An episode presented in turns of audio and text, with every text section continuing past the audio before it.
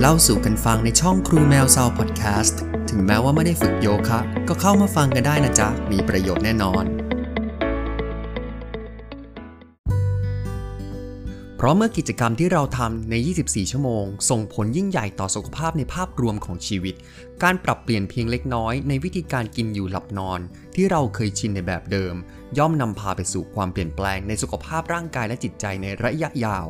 เชิญชวนมาฟังและทำกิจกรรมไปพร้อมกับครูแมวเซาในรายการ ครูแมวเซาชวนทำที่จะมาถ่ายทอดเนื้อหา และทำกิจกรรมเพื่อปรับเปลี่ยนชีวิต จากในหนังสือ Eat Move Sleep กินหลับขยับตัวทุกวันพุธ เวลา 18 นาฬิกาได้ที่ช่องทางพอดแคสต์และเพจ Facebook ครูแมวเซา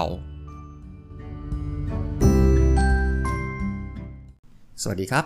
มาใน episode นี้เป็น episode ที่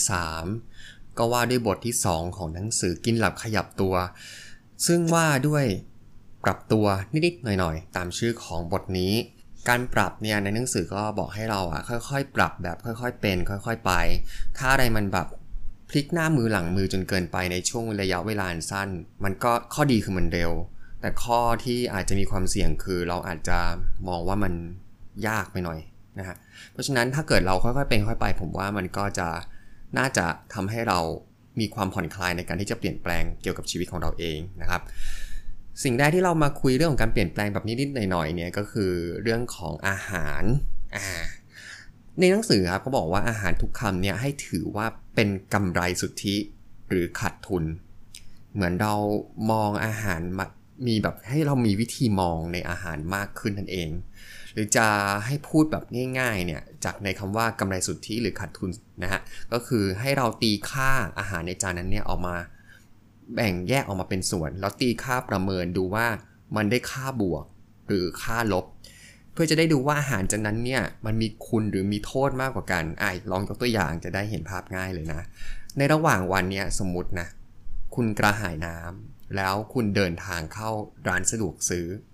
แล้วก็ไปที่ตู้แช่ ไอ้ตู้แช่เย็นเนี่ยมันก็จะมีเครื่องดื่มให้เลือกเยอะแยะเลยใช่ไหมทีนี้พอเรากำลังเลือกนี่แล้วคุณก็เลือกดื่มน้ำเปล่าอ่าแทนน้ำอัดลม นั่นหมายความว่าคุณได้กำไรสุทธิครับ ซึ่งต่อไปผมจะขอได้คำว่า เป็นค่าบวกนะ หรือในอีกสถานการณ์หนึ่งนะ คุณกำลังนั่งรับประทานอาหารกินข้าว แล้วคุณเลือกที่จะกินมันฝรั่งทอด แทนกินผัก อืม นั่นหมายความว่าคุณขาดทุนครับ หรือผมให้เครื่องหมายง่าย ๆ คือตัวลบ อ่ามีบวกกับมีลบนะครับ ทีนี้เรามามองให้ลึกซึ้งขึ้นครับ ในกรณีที่เรากินอาหารที่แบบ แล้วที่มันไม่ได้แยกส่วนออกมาอย่างชัดเจนนะทำไง เพราะว่ามันผสมกันอยู่ใช่ไหม อ่า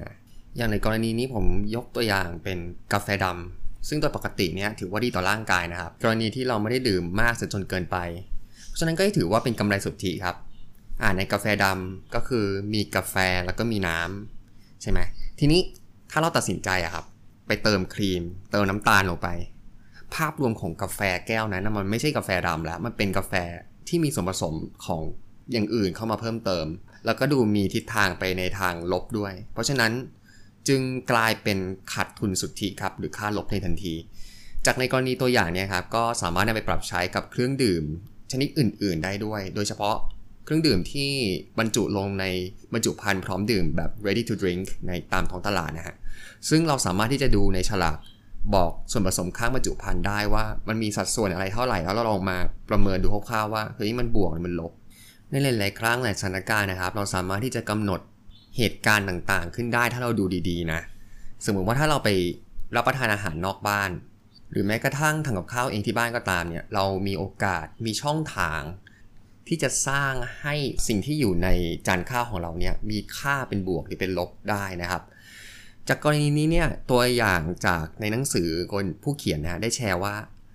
อาหารจานโปรดของเขาเนี่ยที่เขากินอยู่บ่อย ๆ คือ ปลาแซลมอนย่างอบรมควันเนี่ยถ้าแต่ชื่อดูก็เหมือนจะมีทิศทางเป็นบวกหรือเป็นเป็นคุณมากกว่าในทางลบนะครับ แต่ทีนี้เนี่ยไอ้เจ้าเมนูเนี่ยครับเขาก็มาเพิ่งสังเกตว่า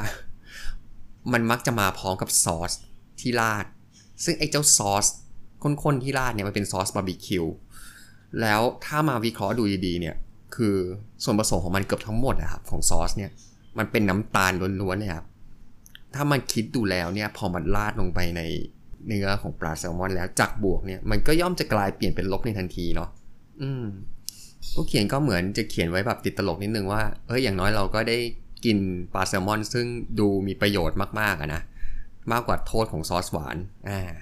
แต่ดูวิธีเดียวที่จะทำให้อาหารจานนี้ครับเป็นกำไรสุทธิที่แท้จริงเลยก็คือ การสั่งปลาแซลมอนแบบไม่ราดซอสมาเลย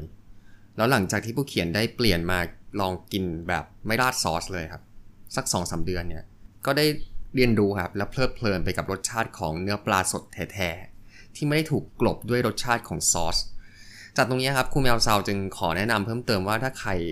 คิดว่าวิธีนี้นะ มันหักดิบจนเกินไป ในเวลาที่เราสั่งอาหารนะครับ ให้แนะนำว่าแยกซอส แล้วเรามาราดเอง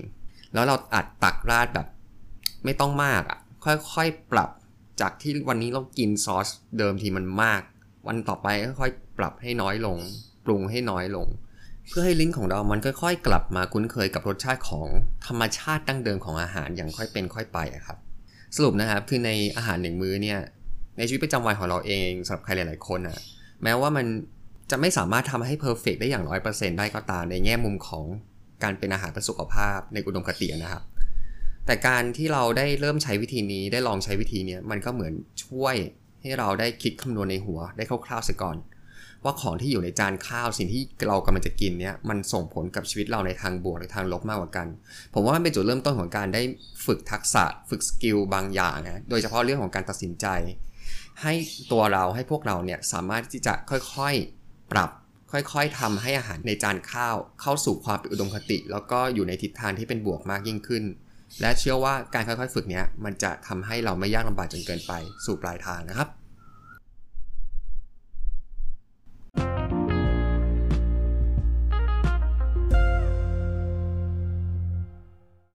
มาสู่เรื่องของการเคลื่อนไหวร่างกายกันบ้างครับ เจ้าความเฉยชาจากการนั่งเนี่ยดูจะเป็นมหันตภัยอันร้ายกาจที่กัดกร่อนครับ กัดกร่อนสุขภาพที่ฆ่าชีวิตคนมามากกว่าการสูบบุหรี่ด้วยซ้ำไป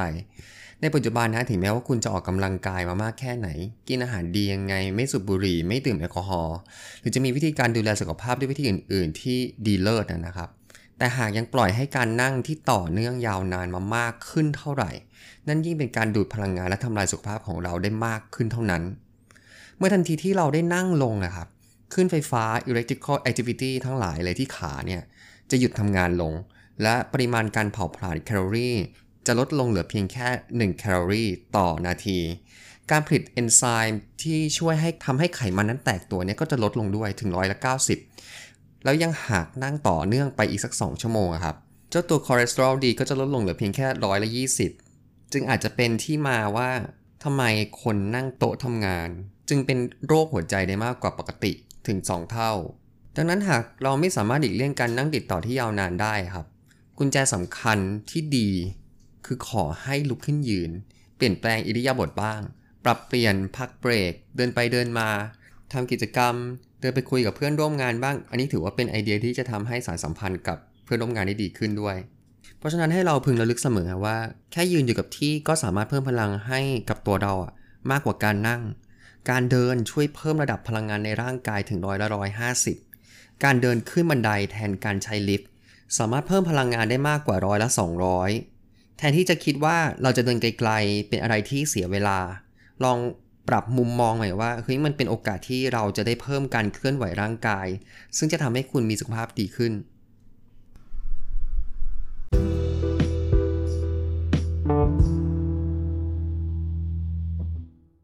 มาถึงเรื่องที่ 3 เรื่องของการนอนหลับครับ ผู้เขียนได้แชร์เรื่องที่น้องหมาของเขาที่เขาเลี้ยงไว้เนี่ยตอนกลางคืนนะหมาเห่าแล้วทำให้เขาต้องตื่นขึ้นมากลางดึก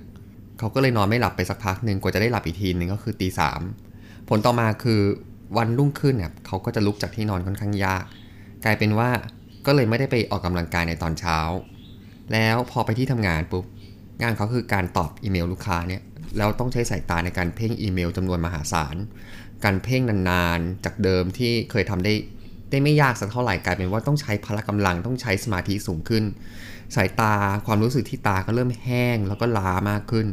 การทำงานจึงก็ต้องเร่งให้เสร็จมากขึ้นนะครับส่งผลให้ประสิทธิภาพในการทำงานตลอดทั้งวันเนี้มันก็ไม่ได้ดีออกมาเลย แล้วยังมีงานวิจัยนะครับว่าถ้าเราอดนอนไปสัก 90 นาทีเนี่ยทำให้การตื่นตัวระหว่างวันเนี่ยมันลดลงไปถึง 1 ใน 3 ซึ่งถือว่ามันเป็นเรื่องใหญ่มากนะครับสำหรับคนที่ต้องทำงาน โดยเฉพาะอย่างนี้คนที่ต้องใช้ การทำงานแบบความละเอียดอ่อนของการทำงานอะ่ะ แล้วก็งานที่ต้องมีความรับผิดชอบอย่างสูงนี่ผมว่ายิ่งเป็นอะไรที่อันตรายเลยทีเดียว ทีนี้นอกจากนั้นแล้วเนี่ย มันยังนำไปสู่เรื่องของอารมณ์ที่เราได้แสดงออกต่อเพื่อนร่วมงาน แล้วต่อคนรอบข้างแม้กระทั่งคนในครอบครัวเนี่ย ความสัมพันธ์ระหว่างเรากับคนที่อยู่ใกล้ตัว พวกเขาก็ย่อมรับรู้ครับว่า เฮ้ย เรากำลังไม่โอเคนะ เพราะการแสดงออกมันผ่านทางสีหน้าผ่านทางคำพูดอยู่แล้ว แล้วมันอาจนำไปสู่เหตุการณ์ที่ไม่ดีต่างๆ ได้อย่างไม่รู้จบครับ รวมถึงปฏิสัมพันธ์ต่อบุคคลที่อยู่รอบตัวเหล่านั้นเนี่ยก็อาจจะแย่ลงด้วย เพราะฉะนั้นจึงพึงระลึกเสมอว่าถ้าเราให้คุณค่ากับการทำงานที่เพิ่มขึ้น 1 ชั่วโมงเนี่ยเราก็ต้องให้คุณค่ากับการนอนหลับที่เพิ่มขึ้นอีก 1 ชั่วโมงด้วยเช่นกัน เพราะฉะนั้นถ้าหากการอดนอนเป็นเพียงวิธีเดียวที่จะทำให้งานของเรานั้นสำเร็จรุ่ล่วงไปได้ ก็ต้องพึงรับทราบด้วยนะครับว่าการอดนอนจะทำให้เราได้รับผลเสียตามมาอยู่เสมอ มาถึงช่วงสุดท้ายของบทที่ 2 นะครับ ก็จะเป็นโจทย์ทั้งหมด 3 โจทย์ที่เราจะต้องไปทำด้วยกัน โจทย์เรื่องของการกินนะครับคือ 1. ถามตัวเองว่า อาหารคำต่อไปที่เราจะกินเนี่ยมันเป็นกำไรหรือว่าขาดทุนสุทธิ แล้วให้คอยหมั่นถามซ้ำๆตลอดทั้งวันนะครับ ทุกๆ มื้อเลย ข้อที่ 2 เป็นเรื่องของการเคลื่อนไหวร่างกาย ให้เรากำจัดช่วงเวลาของการนั่งเก้าอี้ออกจากกิจวัตรประจำวันครับ และข้อที่ 3 คือเรื่องของการนอนหลับ ให้เราเพิ่มเวลานอนในตารางของของพวกเราเองเนี่ยให้นานขึ้นครั้งละสัก 15 นาทีครับ แล้วก็เพิ่มไปเรื่อยๆจนกระทั่งตื่นเช้าขึ้นมา แล้วเรารู้สึกได้ว่าเราได้พักผ่อนอย่างเต็มที่ สุดท้ายนี้ก็ขอให้ทุกๆคนนะครับ มีความสนุกสนานกับการปรับเปลี่ยนชีวิตของตนเองที่ดีขึ้นในทุกๆวัน ครูแมวซาวขอเป็นกำลังใจให้กับทุกๆคนเลยนะครับ แล้วพบกันใหม่ในตอนหน้าสำหรับตอนนี้บายบาย สวัสดีครับ เล่าสู่กันฟังในช่องครูแมวซาวพอดแคสต์ถึงแม้ว่าไม่ได้ฝึกโยคะ ก็เข้ามาฟังกันได้นะจ๊ะ มีประโยชน์แน่นอน